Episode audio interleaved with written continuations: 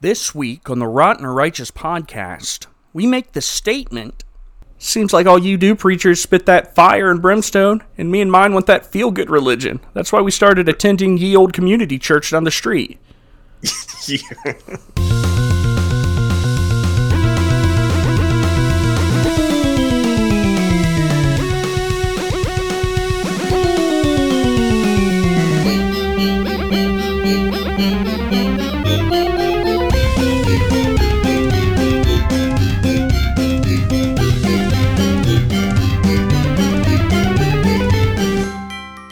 Welcome back to Rotten or Righteous, the podcast that was found in the woods in upstate New York in 1823. With me today, as always, he's It like is a- I, Joseph Smith. Joseph Smith is back. I was gonna say you're like a seashell, but uh, I like your I like your introduction better. It's Luke Taylor, and me. Well, I was shot in 1843 in Illinois. I'm Zach Geiler.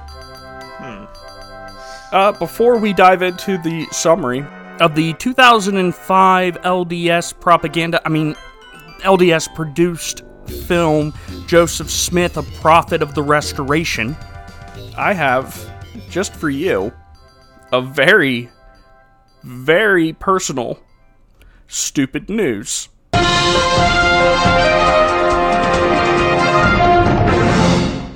This is reporting from the Glasgow, Kentucky Police Department uh, Facebook page from from Wednesday, June 9th, 2021. On July 9th, 2021, the Glasgow Police Department responded to a complaint on Cleveland Avenue. Officers located Joshua Sexton standing in the parking lot of Spine Stop and determined he was operating a vehicle that was involved in an accident where his vehicle had struck a parked vehicle and a fence. After further investigation, officers determined that Sexton had a suspended operator's license and was impaired.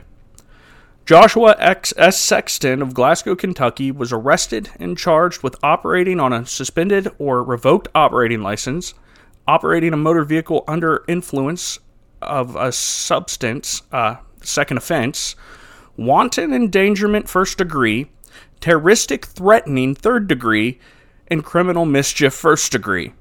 The arrest was terroristic threatening?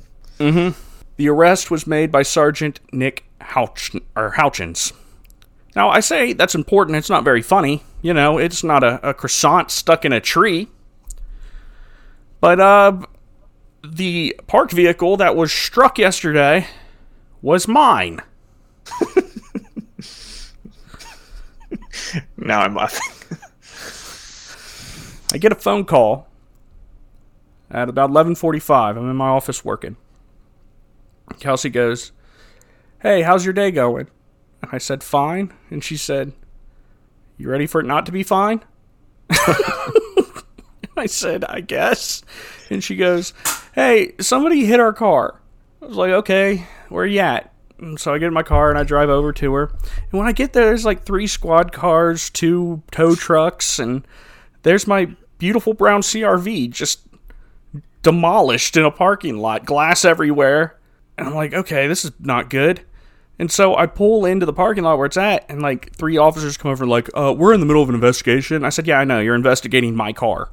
Um, and th- when they heard that, the sergeant comes over and he goes, man, I got a story for you. That's good when even the the police are, you know, thinking it's a story because they see all kinds of crap. Okay, so here's it is. There's a blue F 150. The driver, the owner of the blue F 150, picks up his buddy from the hospital. When the buddy gets in the car, a needle is still stuck in his arm from his last fix of meth. They're driving down the road, and the meth addict decides that he doesn't want to be friends with the driver anymore, and he takes the needle out of his arm and threatens to stab the driver with it. The driver stops his truck, gets out and runs away. The meth addict chases after the driver for a bit, then says, No, I'm just going to steal this F 150. He gets into the F 150 and just takes off before veering off the road into this parking lot and straight into my car. I, I and when the officer told me that story, I said, "Yeah, that sounds about right." I, I wish I could laugh, but it's like I just meth is like a horrible crap. It is, man, ruining like so many lives and so many cars. Mm-hmm.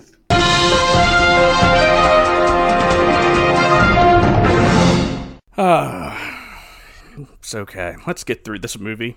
White text on a black screen that. tells us the historical events presented, represented in this story, are true mm, and occur on the American frontier from 1805 to 1845. Oh boy. Well, this is a treat. I was afraid that we were going to leave the fantasy world behind when we finished with Narnia, but I was mistaken. I can't wait. What do you mean? These are real things. I can't believe you'd insult the Mormon church. A woman does a voiceover across America B roll. And um it, man, I gotta say, audio quality of this narrator, it's perfect. It's so great. so so great that Scott let let the uh, Latter Day Saints borrow his microphone to record this narration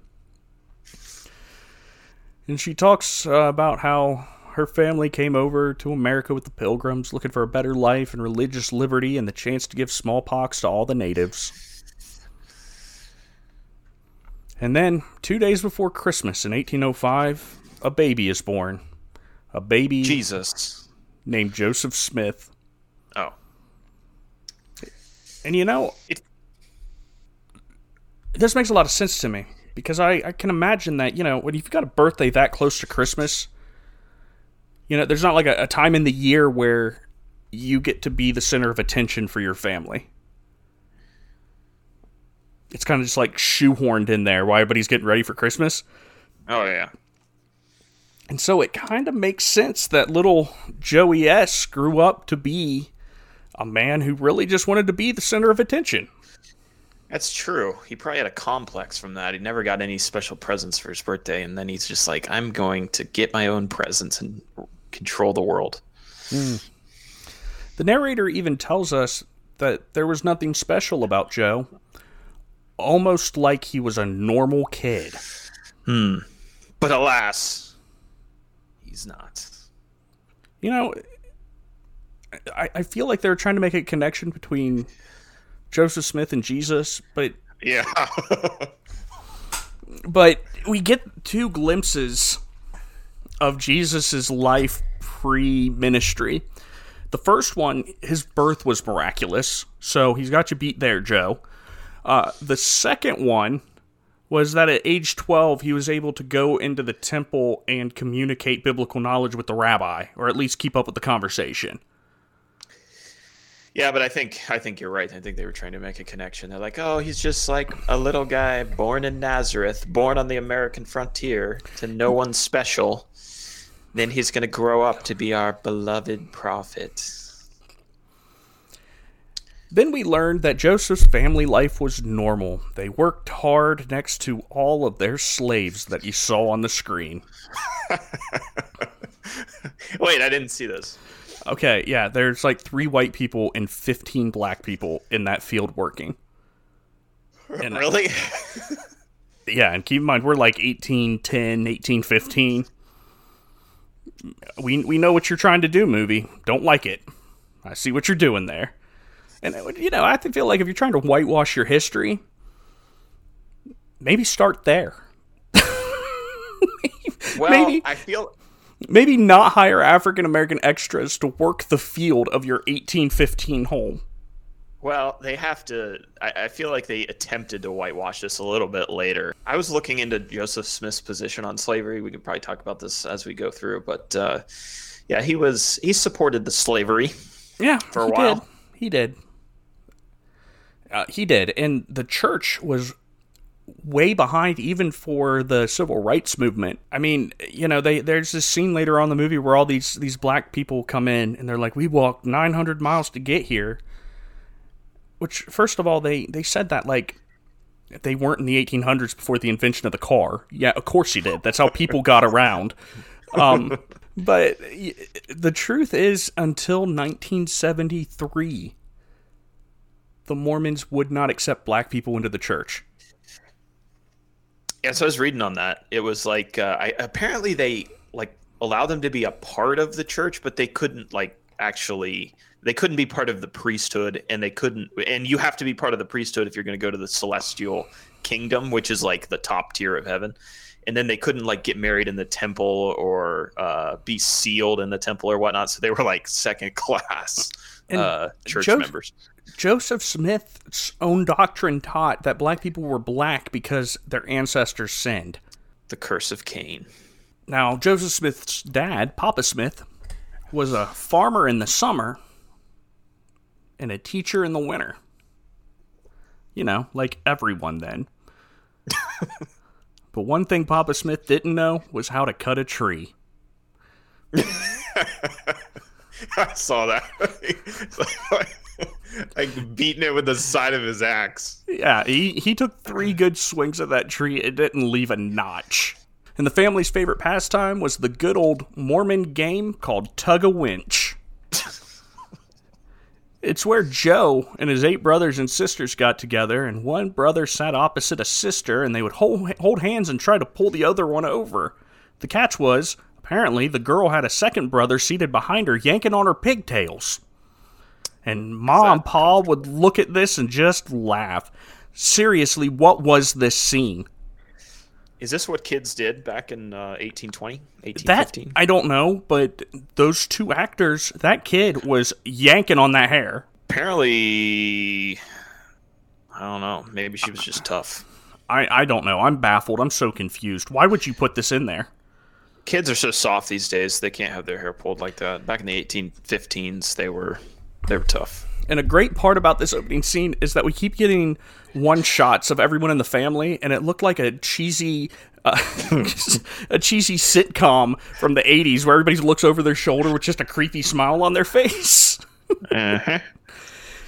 And it's there that we meet Joseph's two older brothers. I will do my best uh, to explain what they are doing in case you haven't seen this, as well as their name. We're told that Alvin was the oldest and a hero in Joseph's eyes. He is a 40 year old man uh, attempting to pretend that he's in his early 20s, and he seems to be trying really hard to choke out a sheep. I mean, he has that sheep in a straight up headlock. Have you ever seen a sheep sheared? Yeah, and it didn't look like that. It was. I've seen a sheep sheared like that before. Listen, that, that the, sheep uh, that sheep was tapping out. They were rough around there. I mean, you know, pulling on pigtails and pull a winch and and trying to do M- MMA with just, sheep. they're just violent with everything. Now Hyrum was the second oldest. Now he is a 39 year old man pretending to be in his late teens, smiling like a sociopath, watching his older brother choke out a sheep. Mm-hmm. And oh boy, they both see something special in their brother Joseph. In town one day, Joseph overhears the local preacher speaking to his father. The preacher, we're just going to call him Father Mutton Chops. That's a good name. He had spectacular mutton chops. he, he, he comes up to Joe's father one day and he's like,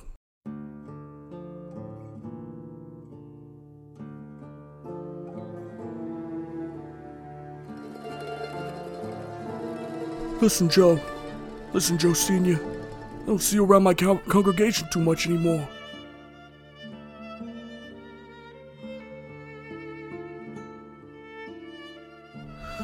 I would hate to see something happen to you or your beautiful family's salvation.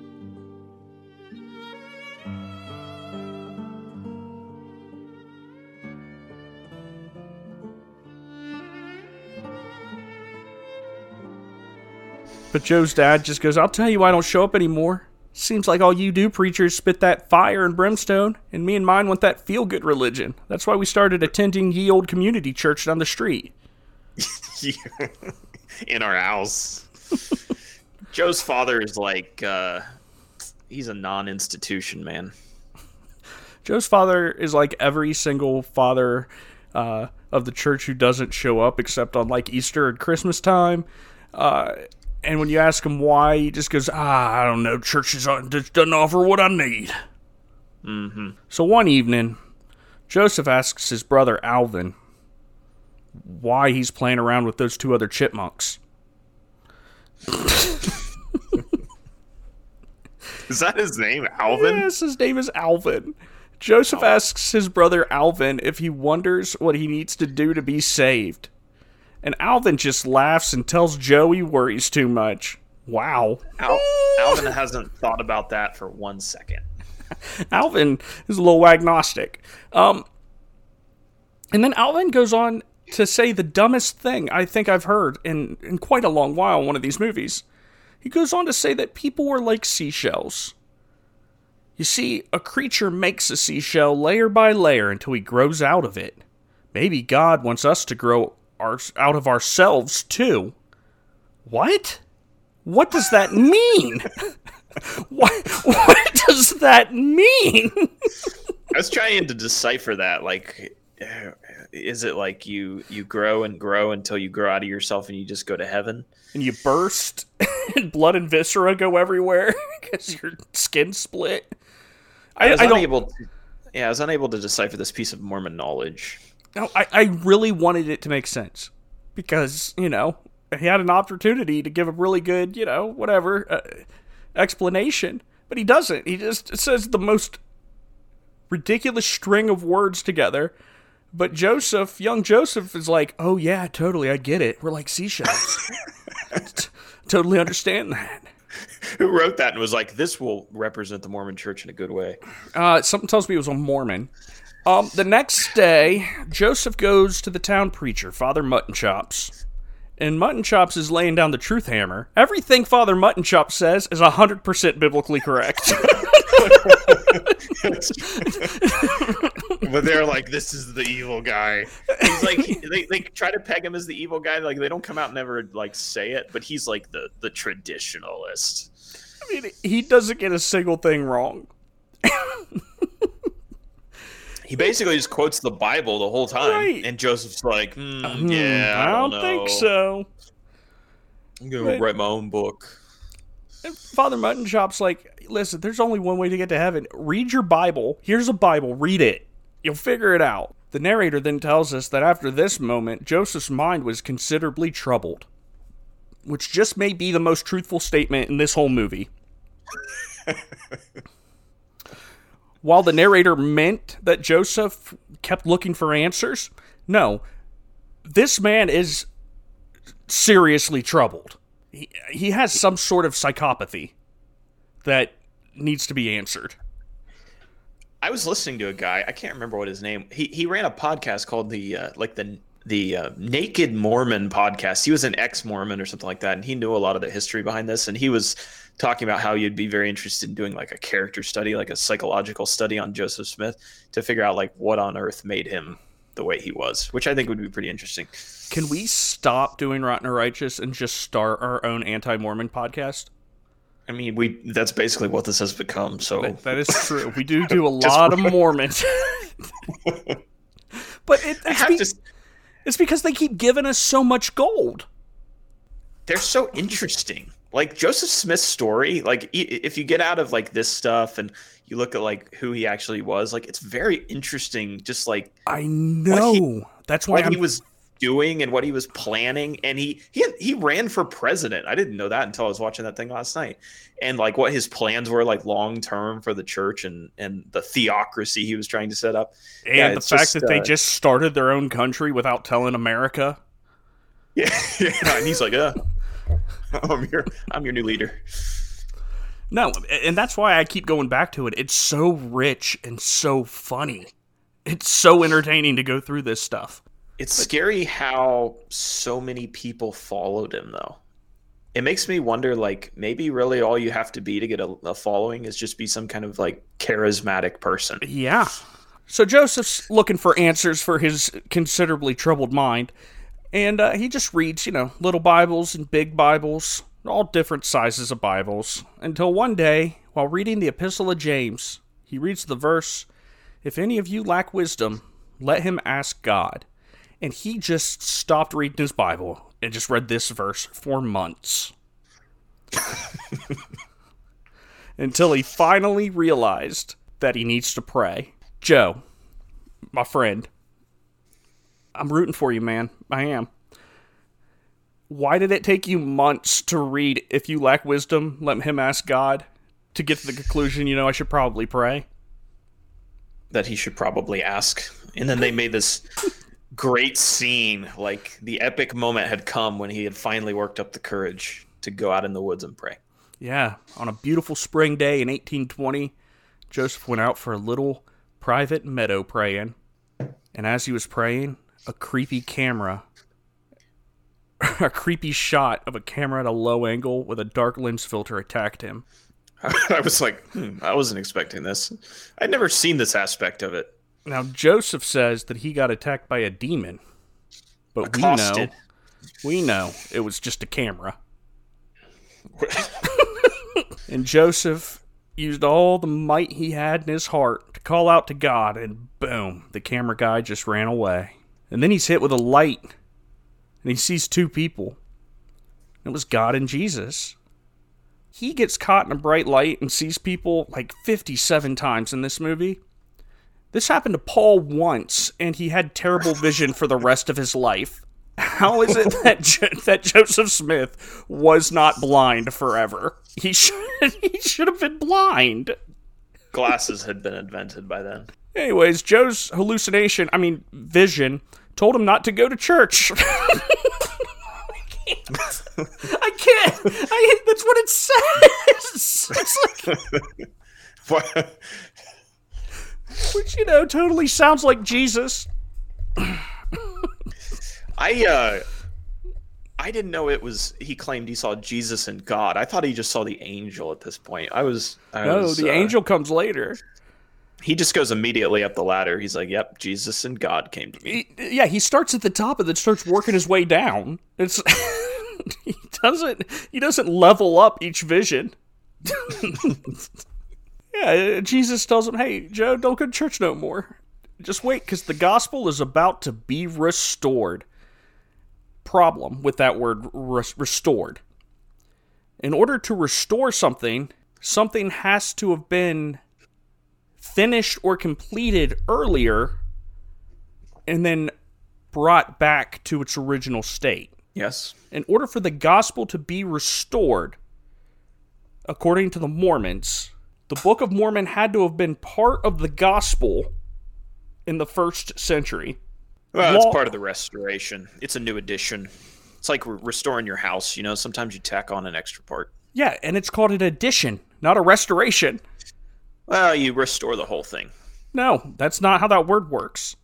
You just you just add an, an addition. It's Right. A, it's a it's the overall restoration. Oh, you're talking about an additional restoration. I'm I'm sorry. That's right. That's correct. One of those, you know, restored additional Sometimes you need a little uh, extra to. That's like saying you never believe it. We just found this brand new play by William Shakespeare and we restored it by adding an extra chapter at the end. What? That's not how that Well- works. If I was a Mormon apologist, I would say, you know, when you're restoring an old house, you need new wood to patch it up. So you have to bring in some new stuff to make sure that everything's hunky dory. So the Book of Mormon is just kind of like a patch job for the Bible. Right. Except I would argue, yeah, when I'm restoring a new house, I'll bring in wood to replace wood that was there already. It's just because you don't believe in your heart hard enough, Zach. That's why. That's why you don't understand true. this. You, That's you, you ask you- God. Have you read the Book of Mormon? Well, you have to read it and then ask God if it's true. And if you That have, was the message that I took away from this. oh So I'm boy, have to do it. Oh boy. Later on, after this vision, the smartest man in this movie so far, Father Mutton Chop. I will say Father Mutton Chop is the smartest man in this movie, period. Not, not so far. Oh, what about that guy with the gun that shot? Um, Oh, never he- mind. Spoiler alert. cut that out. That's bad. So Mutton Chop is talking to Joseph, and he's like, "Listen, Joe, just listen to me, please. There's no such thing as revelation and visions in these days. It ceased with the apostles. Thank you, Mutton Chop. 100% correct again." Yeah, Mutton Chops is really trying to help Joe. He's like, "Look, you're you're doing something stupid here. Please stop." But Joe's like, "Never. I." And uh, as Joe leaves Father Mutton Chops, a man with a terrible Irish accent calls out. He's just like, "Hey, Joseph, have you had any more visions lately?" And everyone laughs. Oh boy, this guy is the town comedian. Everyone's laughing. Slaves and honkies alike. They're just laughing and laughing. But Joseph ignores them. Three years later, Joseph prays again and has another vision. Hold on a second, movie. Did you just insinuate that Joseph Smith, the founder of the Mormon religion, did not pray from 1820 to 1823? When Joseph prays, it's special. Doesn't do it every day. Of course not. You can only look at that blind need.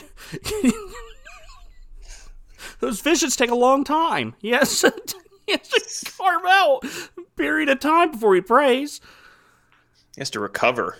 You know, after you see God, it's not like you can just do it again tomorrow. This time, an angel named Moroni came and, and told him to go to his backyard and, and dig up some golden plates. And these golden plates, which are secured on a three ring binder, on these plates, written in a, a secret language, was the fullness of Jesus Christ. It told a story of a time that Jesus took a road trip to ancient North America, where all the Indians are actually Mexicans and they built big blue pyramids. he said Central America. They You were know. they class they look like Central Americans. You know, just like all those big blue pyramids found all over this great nation. Those were back when the Aztecs came, but then all the savage um, uh, Spaniards came and tore them down because they were looking for gold, destroyed right. their culture. And I do have something. diseases. I do have something written in the hand of a Mormon missionary. All right, this I found this in uh, my my grandfather-in-law gave me a bunch of books, and in this collection was a Book of Mormon. And in that Book of Mormon was this note card written by missionaries when he asked, "Where is all the evidence of uh, Jewish Indians in America?" This is what they said. The Book of Mormon is a history of the people here and Central America and South America. They were great nations, and because uh, they were wicked and they had many wars, all that was left of that great nation was the Indians that Columbus found when he discovered America. I hope you enjoy reading this book. The Bible is the first witness that Jesus is our Lord and Savior and Redeemer, and this is the second witness. I enjoyed talking with you. I can tell you are a good person. A resurrected being. I'm sorry. Thanks for talking to me, Clay and Jeannie Carroll. Mormons LLC. Um, So, the reason why we don't have blue pyramids all over America is because of wars. uh, there's no, but there's no like archaeological. They like they destroyed it so bad Mm-hmm. they destroyed even all you know even the foundations can't even be dug up. And I can we really need ab- to read the Book of Mormon. talk about the fact that Columbus did not find Native Americans or Indians when he sailed over here because he landed in the Bahamas? Well, that's a minor detail. Joe, if Joe Smith said that he found them, then he found them. Right. Just like he Um, knew, just like he knew Hebrew real well, but we'll get to that. I was, I- I was watching like one of the elders or whatever apostles of the Mormon Church talking about apologetics, and he was basically making the case that it was a faith-based religion and it wasn't apologetic religion. So the Yeah, lack of evidence really That wasn't was- that big of a deal. That was in that was in Murder Among the Mormons, where the the leader of the church said that uh, you can try to fight apologetics if you want to, but Jesus don't wouldn't want wouldn't want you to waste your time. Just have I faith. saw, yeah, I saw it somewhere else too. It was like Okay, well, Yeah, so because there is zero evidence. so yeah, uh, all the big blue pyramids are gone, and uh, the only people that are left are Native Americans, because everyone knows that Native Americans are actually Jewish. Why do you say they're Jewish? Because in the Book of Mormon, Joseph Smith said that they were the lost tribe of Israel, Oh, that they built boats and came over here. interesting. You know, like all that history tells us that they didn't cross over at the Bering Strait up in Alaska, that natural land bridge. But nah, they sailed across the, the Atlantic hundreds and hundreds of years before anybody else could. They must have had divine help. All right, of course. God, God gave them a magical motor. Okay, They probably had a big blue boat. where did they get all the paint for their big blue pyramids? Why would you make the pyramids blue? Why? Why? Well, you know, you don't know what was valued by that ancient Jewish culture. Right. Blue was probably. Oh, I know why. Because the Jews had those blue tassels on their clothes, and so they're Mm. like, "What color should we paint this?" And they're like, "Blue," and they're like, "Oh, that makes perfect sense." And you know when you look when you look back at they were blue. The fact Yeah. that they were blue is an apologetic that they were Jewish. Uh, dude, you just Star of David. You, you just blew my mind. Yeah. What just, what color is the Star of David? Right. Exactly. Yep, it's blue. Yeah. Monster, monster, satanic, and the Star of David's blue. I This is what Jesus did when he went to the land of the free. During during the visit, Jesus invited the people to feel the wound marks in his hands, feet, and side, and he called 12 apostles to teach his gospel and performed miracles. I mean, that's just ardent plagiarism. That's it. it's just taking the gospel story. Joseph Smith was the original Clarence Jordan. Clarence Jordan wrote the Cotton Patch Gospel, but Joseph Smith beat him to it because he just retold the gospel in America. so what happened to the original twelve? Why is it that the Like, Ju- why aren't there twenty four? right? Here's my biggest question, though: Why would the Jews, the lost tribe of Israel, come to America and start building pyramids? I don't understand that part, Luke, because ancient Jerusalem was not just filled with pyramids. why? Why would they change their architecture crossing the ocean? I suppose when these were the people that got lost when they left Egyptian slavery and they ended up walking to the ocean, they're like, crud, this isn't where we're supposed to go. So they built a boat. They sailed to America and they're like, well, what do we build? They're like, Pyramids, "Well, what have but been- we want to build we them. Been building.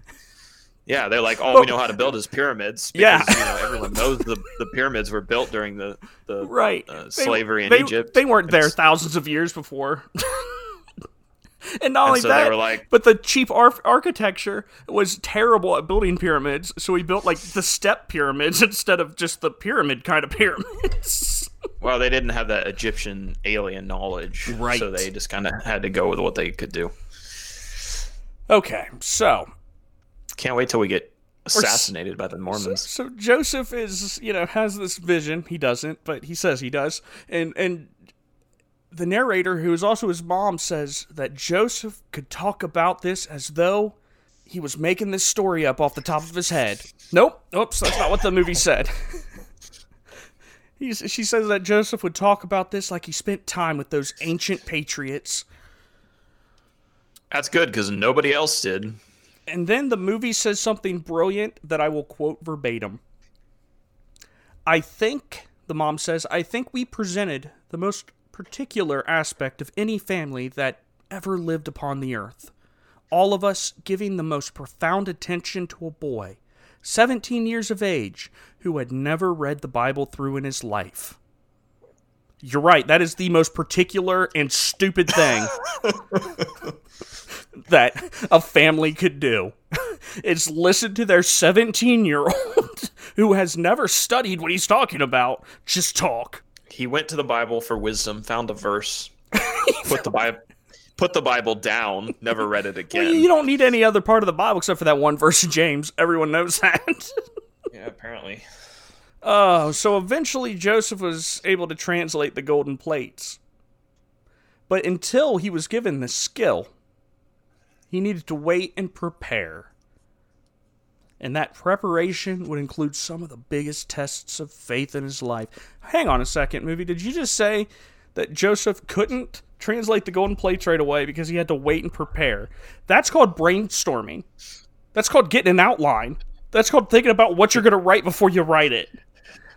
I didn't know that uh, there was a delay. And what is this big test? Alvin dies. That night, Mutton Chops come over and, and speaks to Joseph again. And he and he tells Joe the truth. You need to be baptized to be saved. But Joseph just isn't having it. I mean, he never read the Bible all the way through, so he definitely knows more than this local theologian. Mm-hmm.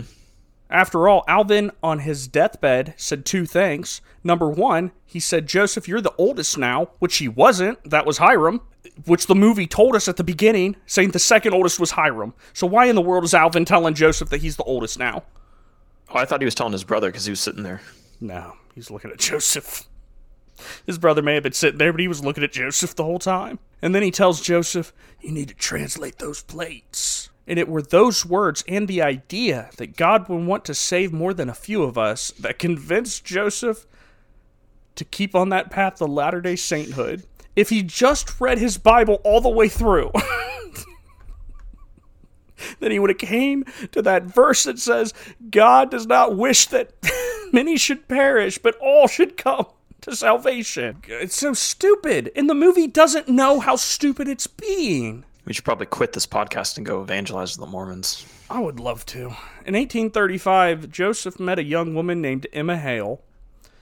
Now, Emma was famous around town for her wig, which seemed to be fashioned from the pelt of a black poodle that she had dunked in a water barrel and slapped on her head. that was quite a wig. It reminded me of like, have you ever had that black spaghetti noodle? no. It's like it's real weird. It's like just like jet black, and that's what it looked like. It was hanging from her head. It was terrible. But every day, old Poodlehead would would see young Joe walking down the street wearing his ascot and carrying his pet shovel. She just became smitten. For like a third of this movie, he carries around a shovel for no reason. He never digs anything. Yeah, he dug up some gold plates. I'd be oh, carrying around. That's not true. too. He picked up a big rock, and it was in a box of rock underneath. Hmm, wow. And Joe told old Emma about the plates. And he read to her the only Bible verse he ever read that one from James about asking God for wisdom. And it turns out that Emma's infatuation was stronger than her common sense because the two get married and Joseph moves in with his in laws. Eventually, Joseph is given permission to translate the gold plates, but Joe's father in law ain't having it. He's tired of his daughter and her weird husband living in his house. Until Joe gets a job and stop fussing with that translating nonsense, Papa in law wants Joe to get out. But the good news is, Papa in law wants Joe to get out, but Mama in law comforts simple minded Emma and tells her that her daddy will change his tune once the baby comes.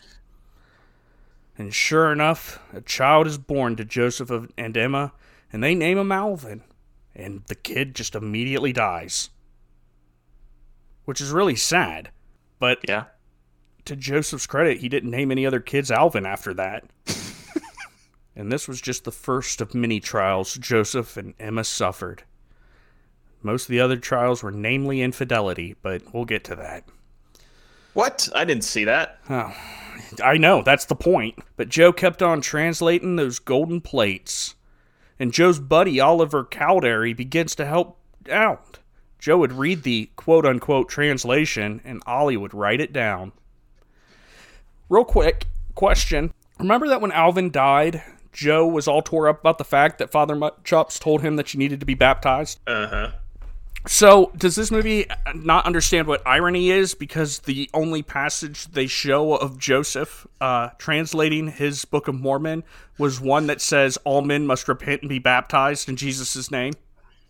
I didn't see that. I, I don't. Yeah, I don't know why they like almost criminalize mutton chops for it's preaching that message when then, the um, Mormon Church preaches that message. No, and then they go on to immediately preach that message. Yeah, it's crazy. and then Ollie asks, How to baptize? And Joe says, and Joe says, I don't know. But don't worry, guys. John the Baptist comes down and gives Joe and Ollie a good old baptism, you know, uh, uh, introduction and the authority to baptize, because that's how that works.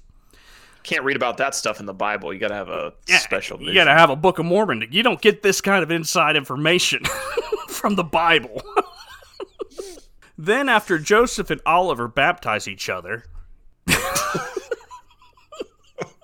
and then hug it out. yeah, they get they get some of the that good good baptism and then hugged it out, and then Peter, James, and John show up and give Ollie Jo- and Joe aposto- our apostolic authority. So that's nice. And I He's know seen like almost everyone. You know, by the time he died, he's like he's like in with all the Bible characters. But the Bible doesn't really matter, so I don't know if he's even read about these people. Right. And did anyone see any of this? No. Nope. Just the word of uh you know, just Joe and Ollie's word against the world. So you're telling me you walked out into a river with just one other dude and you saw a bunch of other dudes and then you guys dunked each other? Yes, that's what happened. But finally, Joseph finishes the translation and he gives the golden plates back to Moroni and publishes the Book of Mormon. And the How narr- convenient is that? yeah, right. And the narrator says, I've been asked many times if the Book of Mormon is true, and this is my answer. The scripture says, Prove all things, read it, and ask God. And when you shall receive these things, I would exhort you that ye would ask God, the eternal Father, in the name of Christ, if these things are not true. And if ye shall ask with a sincere heart and real intent, having faith in Christ, he will manifest the truth of it unto you by the power of the Holy Ghost, and by the power of the Holy Ghost ye may know the truth of all things. In other words, you read the Book of Mormon, you pray to God. If God tells you that the Book of Mormon is real, then it's the truth. But if God doesn't, then your faith isn't sincere enough. Yeah, you have to have a sincere heart. I don't know if that means that you just have to be accepting of it. See, I haven't done that, which is probably why I'm not Mormon yet. So I'm gonna have to do that probably this week and Well, yeah, that's next week that's exactly update. that's exactly what it means. It's exactly what it means. Either God will tell you that this book is real, or you're not sincere enough. yeah, It kind of spits in the face of the verse that says faith is the substance of things hoped for and the evidence of things not seen. indeed. But when Joe's dad reads the Book of Mormon, oh boy, he was excited. So excited that on April 6th, 1830, he was baptized into the LDS Church. And that was the day it was officially founded. Oh, by the way, they then claimed that the Latter day Saints Church was the first church, the one established in the first century, because, you know, you can't go back and read history and find out whether or not that's true or a big lie. Hint, it is a giant, huge fabrication. Well, I think they believe that the real church died out like soon after the 12 apostles died. Yeah. Because that's, you know, when the Catholic Church started to form and whatnot. And so they're like, oh, well, it died out and it wasn't restored until good old 1820. And then we get an awesome montage of those early days in the church. They took communion together using big old hunks of white bread, just like the early church. that's really, as we're not unleavened. Joe evangelized to a lady literally on the grave of his dead brother. He helped an old lady split some wood. Being a Mormon gave him super strength in a game of tug a winch against the strongest fella in town. I love that. It's like, what are they trying to do here? It's just like, oh, Joseph's just the greatest. He can even, he even has, he's stronger than everyone. He's just like better than everyone else. I was like, what? What is this stupid scene? And he convinced a whole bunch of people to leave town in search of a new promised land. And the Mormon church grew, and new congregations were springing up in Missouri and Ohio. But in the great Buckeye State, Joe and the Mormons got into trouble when they settled in Kirkland, Ohio in 1831. Now, history will tell you that Ohioans in the 1800s were a little less likely to join a cult, not like those pansy northern New Yorkers. So a group of heroes gathered round a pot of stew cooking over a campfire with a plan of running Joe out of the state. And then one night, an angry mob grabs Joe in slow motion and they tar and feather him. I've, never been prouder to be an Ohioan than this moment right now. Those are my ancestors out there. I don't think any of my, my ancestors came from Kirkland. I had to look up where that was. What if there's any Mormons there anymore? Oh, yeah. Oh, yeah. Really? Yeah. The next Sunday, Joe didn't learn his lesson, and he preached a sermon on forgiving or forgiveness. And wouldn't you know, the leader of that heroic mob heard that sermon, and that got him thinking, seeing the Mormons in a different light. But I'm pretty sure the leader of that mob was a secret New Yorker. So after Joe was plucked and cleaned, Kirkland decided the town decided that Joe was all right and he could stay, which is a pretty good thing because God told Joe that he wants him to build a temple, just like the one that Jesus taught in when he was in Jerusalem. You know, of all those hmm. times that Jesus was inside the temple teaching. you know, one thing is consistent. It's not their doctrine, but the fact that Joseph didn't read the Bible all the way through, yep, I see it. So all the Mormons get together and start building. But one Mormon was great at building, and Joe recognized his potential. His name was Brigham Young. Brigham Young. Joe and Brigham became close as they built a big building that looked nothing like the temple in Jerusalem. Hey, they didn't have the budget for that. Well, they're like, God said we need to build a temple just like the one in Jerusalem. But we're not going to build a temple just like the one in Jerusalem. and eventually, Brigham was anointed to be the or into the office of the high priest, whatever that means. Yeah, it's like what? so he was the keeper of the temple. I guess so. And soon after, or soon enough, the Kirkland Temple was finished. And oh boy, this building was fancy. It had heavenly Wi Fi, and it became the connection between heaven and earth. It was not only a symbol that God was with the Mormons, because they couldn't have built a building if He wasn't, but it was also a pathway for His Word. Then one night, Joseph claimed he received yet another vision from God. This time, he conveniently saw a way to save his brother Alvin from hell, because apparently he forgot to write that into his book the first time. Mm-hmm. Joe said that God told him, All who die without knowledge of this gospel, who would have received it, will be heirs of the kingdom of God. Great! But then we're told that God came to Kirkland. Ah, that was my favorite country western song. It was a it was an answer to the devil went down to Georgia. It was called God Came to Kirkland. Kirkland of all places. you know, I was like, why would God come to these these little towns? But then I was like, well, I guess God came to Capernaum and Bethlehem and Nazareth, so I mean, Capernaum. guess he could come to Kirkland. Capernaum was, you know, one of the biggest shipping harbors on the Sea of Galilee. wasn't that small. Yeah, but it wasn't wasn't that wasn't that big either. True. Nazareth wasn't anything special. Right. So I was like, okay, well, I'm still I'm still a Mormon. I haven't given up yet. Hmm. Then one night, and then we're told that God came to Kirkland, the temple, and looked around and said, Hey, Joe, this house is pretty sweet. Good job, bud. I'll take it.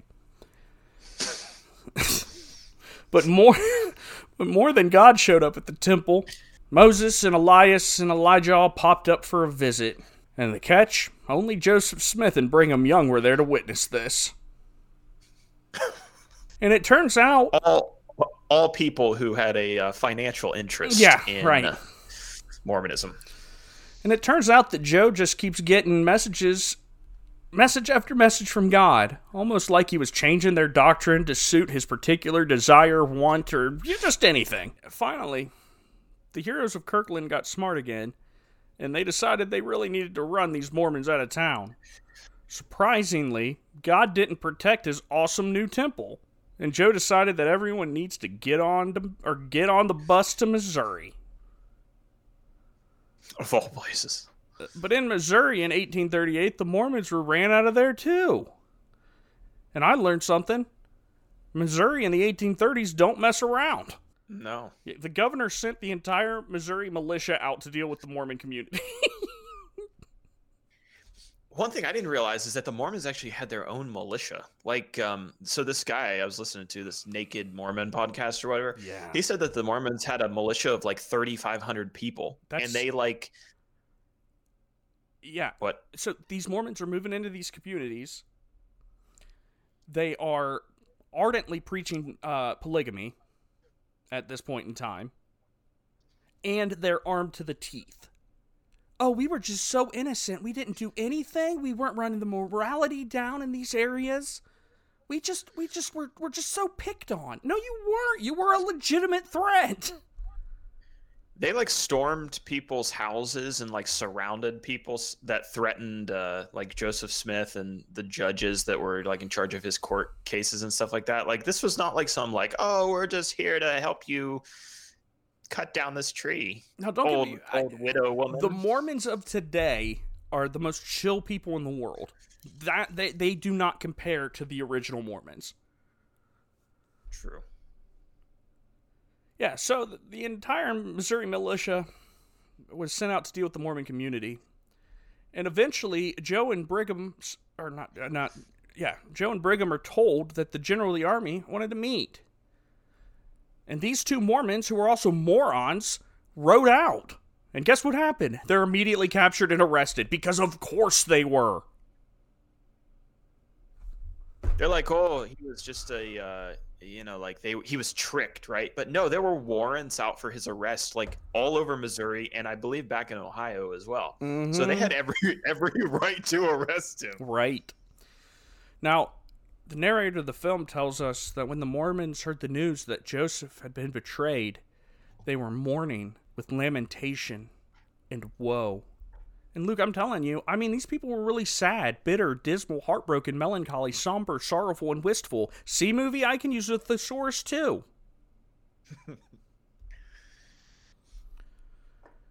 the general ordered Joe and Brigham's execution. But luckily, Joe's mom had a revelation of her own. There's just revelations coming out everywhere. Joseph would not be harmed, and in five years, he would hold power over all his enemies, which never actually happened in the movie, so why did they include this? I don't know. Basically, like, wait a second. yeah, I mean, the movie's not even trying to make sense from point A to point B. They're just. Maybe they have some way of saying that he did accomplish that. They just don't explain it here. The general ordered Joe and Brigham's execution. Long story short, the general changed his mind uh, about killing him and instead arrested Joe and his brother Hyrum as prisoners of war. And with Joe in shackles, the guards are doing what guards do. You know, how all those guards would get together, just brag about killing Mormon women and children. I, I don't believe that this ever happened, ever, in the history of the world. The soldiers get together in the 1830s go, man, I murdered me 45,000 children today. Had a great time. I had a children's shish kebab. It was awesome. then Joe has enough. He stands up and he says, Silence! Silence! Silence! Silence! I'm not lying. The movie, he says silence four times in a row. ye fiends of the etern- or ye fiends of the infernal pit. By the way, if there's any band out there struggling to figure out what to name their band, Fiends Fiends of the Infernal Pit is the best band name I have ever heard in my entire life. I almost I almost want to start a band just so I could be called a fiend of the infernal pit. But Job continues, In the name of Jesus Christ, I command you to be still. I will not live another minute and hear such language. Cease such talk, or you or I die this instant. Now, here's why I don't believe it. All the guards listen to him. If I was one of those guards, I would stand up, shot him right in the head, and be like, ah, I guess it's you. I don't understand. Like, I, I, I suppose they consider Joseph Smith to be like a prophet who had God's power, but they like make him out to be like this superhuman. It's dumb. Months pass as Joe and Hyrum waste away in prison.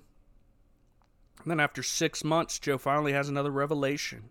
And God tells him, My son, peace be unto thy soul. Thine adversity and thine afflictions shall be but a small moment. And then, if thou endure it well, God shall exalt thee on high. And after that, the brothers escape jail and the Mormons flee to Illinois. In Illinois, they found a town called called Nauvoo. Nauvoo. Nauvoo. And Joseph Nauvoo. and Joseph Smith said, "Guys, I named this this town Nauvoo because uh, in Hebrew it means beautiful place." Now, Luke, uh, you might be interested to know that uh, Joe studied Hebrew for three whole months in Kirkland, for two hours a day. Hmm. So it shouldn't come as a surprise to you that Nauvoo is not a Hebrew word meaning beautiful place. It's not. no. The closest word in Hebrew. the closest word in Hebrew that means what he said it means is navun, which means comely or welcome. Well, maybe he was taking the root word or something. Nope, he wasn't. It's just- Apparently, the Mormons still think it was legit, because otherwise, I can't imagine they I would know. include it. I gotta tell you something though, buddy. I, I went and looked this up to find out whether Nauvoo is a real Hebrew word. I had to get to the third page of Google to find something that was not related to the Mormons to find the truth. Wow, I've never even been to the third page of Google. I know, but at, for the first two and a half pages were all Mormon websites explaining what Nauvoo meant. I'm like, I'm not trusting you guys. You know, I found myself looking up a bunch of Mormon stuff yesterday, and I was like, I was I was looking at like uh, people who were critical of the Mormon Church, and I was like, well, I guess I shouldn't do this because you know, if if someone was going to look up something about what I believe, I wouldn't want them going to all the critics' websites. You know, I'd want a good balance between the two, and so Right. I, I had to get on some Mormon websites as well. No, and that's what I try to do too. You know, I there's website after website trying to defend the fact that Nauvoo really means what Joseph Smith said it means, Uh huh. and it it doesn't. It's not the truth. Well, they're claiming it, and they ain't letting it go. their first su- So much they included this scene in their movie. their first summer in Illinois, God was so sick and tired of Joseph Smith that the Mormon community was hit with a plague. they didn't give up when this plague came, and within five years, Nauvoo became a thriving community. Then Joseph was like, Hey guys, I'm pretty smart. I- I'd like more people to hear about my fancy book and do religion. So Joe sends Brigham and another Mormon to bring Joe's story to England, and the movie says so, are putting to rest once and for all the rumor that Mormonism was entirely American. What? If I go over to England and tell the story of Paul Bunyan, that doesn't make it not. That doesn't stop it from being American folktale. Eh, long story short, Brigham comes back, brings thousands of English immigrants to Nauvoo, and some slaves show up. And again, I really wish that this movie would have talked about their true position on African Americans prior to the eight or 1970s. And then the movie does this weird 10 minute long scene about Joseph teaching a husband that he should cherish his wife. Because the Mormons believe that husbands and wives would be married in heaven. You know, the exact opposite of what Jesus taught in Matthew 22 and verse 30. Also, Joseph Smith himself does the exact opposite of cherish his wife. Luke, if you would indulge me for just a second. His first wife, I will. married in 1827, Emma Hale. She's in the movie. What's not in the movie is that in 1833 he married Fanny Alger. Then in 1838 he married Lucinda Morgan Harris and shared her with her original husband George W. Harris. Oh, is there a problem? Then, in 1841, he married Louisa Beaman, still married to the first four ladies. We're just adding on. Then, in 1841, Zina Huntington Jacobs shared her with Henry Jacobs. 1841, Prescindia Huntington Buell shared her with Norman Buell. Now, Agnes Coolbrith, she had an awesome last name, so he didn't share her with nobody. Then we have, in 1942, he had a great year.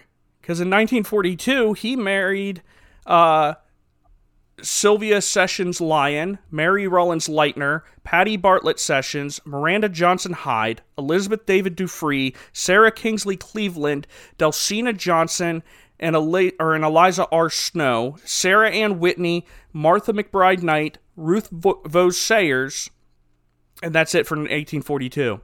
Then in 1843, the year prior to his death, he married Ruth Vose Sayer, Flora Ann Woodworth, Emily Dow Partridge, Eliza Maria Partridge, because he had to get those sisters in there. Almera Johnson, Lucy Walker, Sarah Lawrence, Maria Lawrence, Helen Mark Kimball, Hannah Ellis, Elvira Cowles Holmes, Rhoda Richard, Des Demona Fulmer, Olive Frost, Melissa Lott, Nancy Winchester, she was 14 by the way, and Fanny Young. Is that all?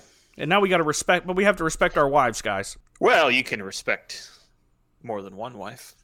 No. Sounds to me like maybe this guy was using his religion to satiate his raging sex drive and justify it. I mean, I don't know. That could just be my assumption. He could have been doing it for the good of the women. Maybe they're all widow women who he just needed to Yeah. take in and love. Okay, 33 wives. He had 33 wives. And just let's nip your widow comment in the bud because several of these women were already married. And Joseph went Oh, to their wow. husbands and was like, "Hey, I'm going to marry your wife too." Hold on, it's going to take me more than a second to think up a argument. and let's not let's not mention the fact that Helen Mark Kimball and Nancy Winchester were both 14 years old, which was still considered incredibly young back then.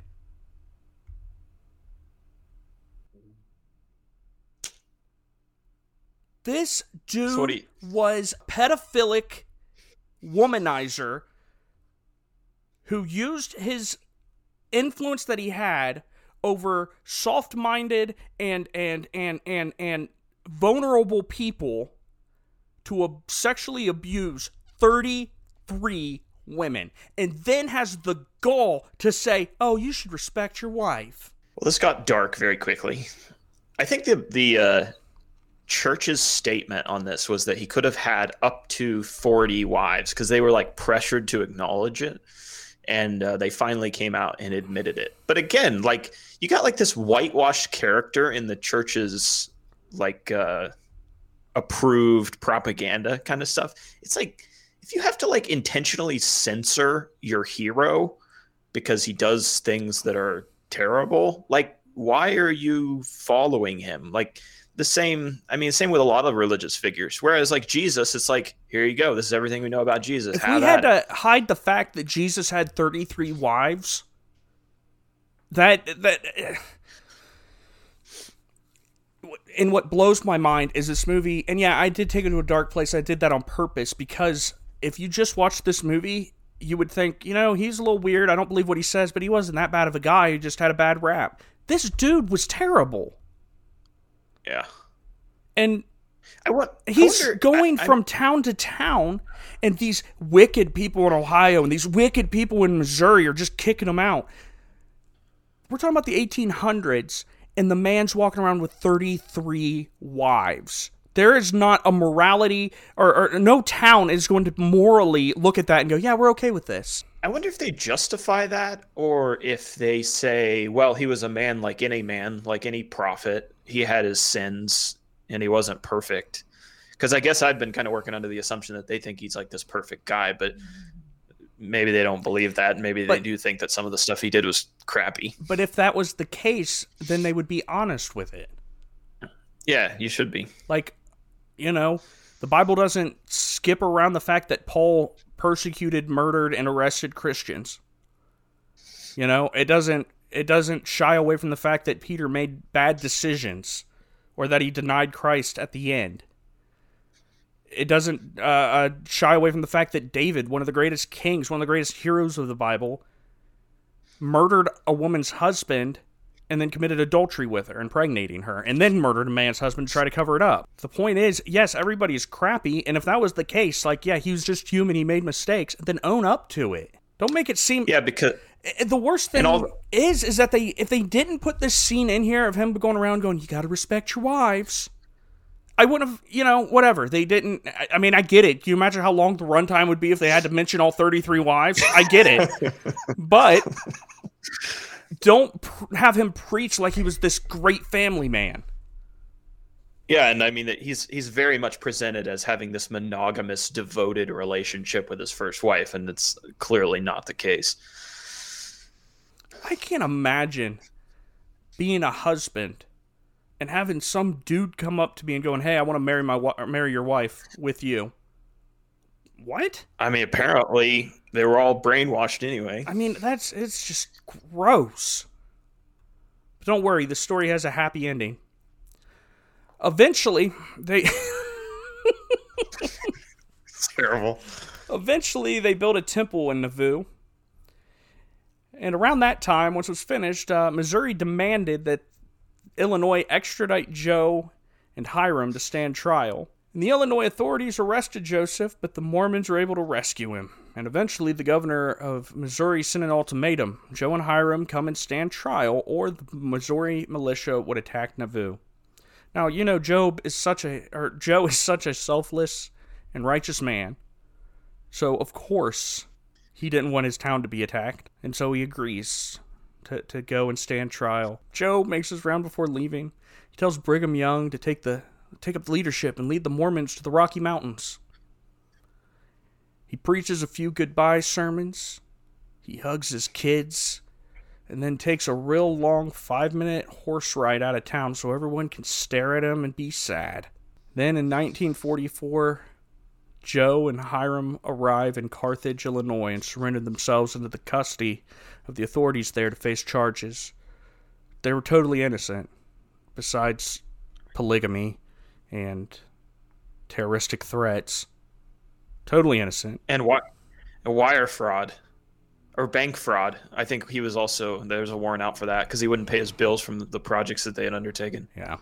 I mean, the man was a saint. And the Smiths were just treated horribly.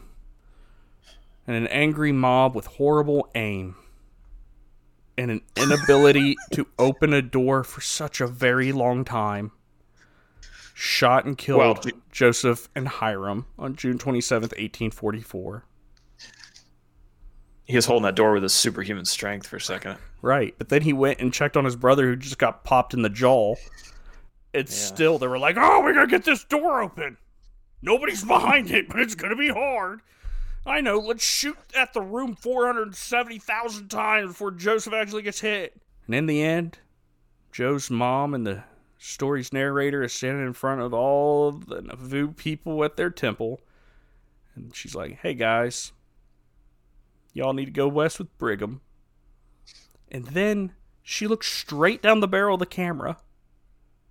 Makes me real uncomfortable. she looks straight down the barrel of the camera and says, All that I've told you is true and will stand forever. Hope not. I didn't realize that J- he never went out west to like Utah. I didn't realize that that was only Brigham. And then we read in 1846 that Brigham Young led the first 70,000 pioneers westward. After a 1,300 mile journey, they found a permanent home in the Rocky Mountains. The Church of Jesus Christ was founded in 1830 and now is a global faith. That's depressing. Yeah, it is. Yes, it is. I mean, but at the same time, I mean, it's kind of cool that there's at least one religion in this world that's less than 200 years old and it's totally American.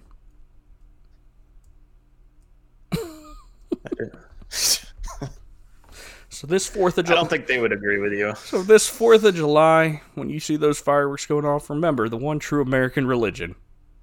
The Church of Jesus Christ of Latter-day Saints. I can't. I can't. I'm so depressed now. I kind of am too. I'm. Uh, I'm gonna try. Well, let's just try our simplified. Our simplified scale. The rotten All right. or righteous scale. What'd you give this, Luke? This is a hard one to simplify down because I feel like uh, obviously it's like a propaganda piece for something I don't agree with. But uh, if I had to give it like, I'm gonna give it a rotten score. Mm-hmm. But if we had like the the evaluation of whether or not you should watch it, I kind of think there's some value in watching it just to see kind of what is being taught out there about this guy. But then at the same time, I think I'd encourage everyone to go look at like the opposite side of the spectrum as well to people that are that will reveal a little bit more of the total story about who this guy was and and what he taught and what he lived. And uh, so I'm yeah, I'm gonna give it a rotten though. Yeah, I, I'm with you. I'm gonna give it an or. Right, I'm not certainly not calling it righteous, but at the same time, I don't think it hurts anything. You know, I, I, think if you go into it with an open mind and you're truly watching this with an open mind, this movie does a great job at showing you uh, the ridiculousness in the Mormon Church. That even even whitewashed, it's still it's still contradictory. It still shows you the abject silliness of Joseph Smith. He was a mentally handicapped sexual predator. and even when they try to, to, to make him appear in the best light, they can't do it without contradicting themselves. And it's really entertaining if you know the truth. I didn't I didn't know that he he so his this guy in this podcast was talking about like his end game. So he was running for president and his goal was like set up a theocracy where he would basically be the head forever of hmm. the United States. This guy was talking about how like he didn't die at kind of the climax of what he wanted to be as a religious leader. Like it was only the beginning and he was like talking about how, you know, in some sense it's almost like God was like enough of this nonsense. I'm not going to allow this to happen and, and had him killed before he was able to accomplish a lot of that stuff because he was still he was still relatively young yeah. when he died i think He was too old to be marrying 14 year olds. Um, yeah, so that's going to do it for Rotten Righteous. he was 39 I mean, that's like 82 in 1940 years, though. under spouse it says fanny young and then it just has this link that says more read more information Yeah, there's an entire Wikipedia page dedicated to the list of his wives. oh yeah i just found it Yeah, read. Nice. I, I didn't want to get into it too much because it would take too much time, but but read some of those on the far side. Some of the uh, some of the added information. some of his wives are kind of old 58 gross Listen, he liked him young. He liked him old. Well, I guess if you got 40, you might as well have a variety. Wait, this one says 78. For Rotten or Righteous, I'm Zach Geiler. I don't I don't really think I want to be Joseph Smith anymore. I wouldn't. I really wouldn't. I'll be I'll be Brigham Young. I don't want to be him either. I'm I'm Monsignor Mutton Chops for today, I'm preaching that good old sweet gospel. Mm-mm. He's Luke Taylor. But before we go, hey Luke, Yes. Yes. and I say what you want about the Mormons, but I bet you they know the best knock knock jokes. Do they? If anyone does. I mean, they are expert at knocking. It's true. They'll be at your door later today I hope so. after you release this podcast and they will convert you.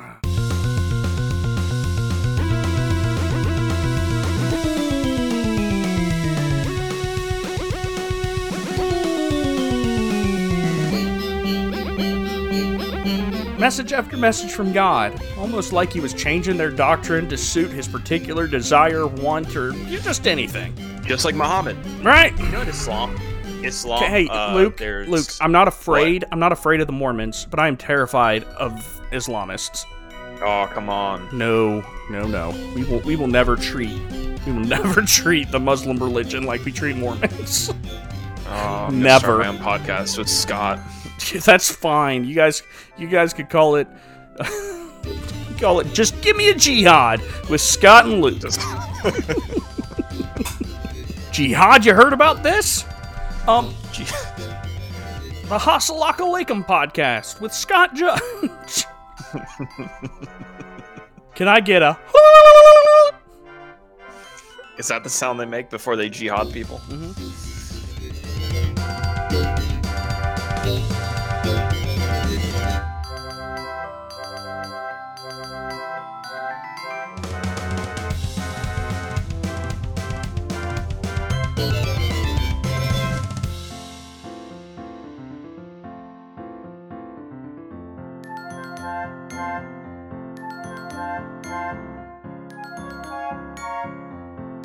Thank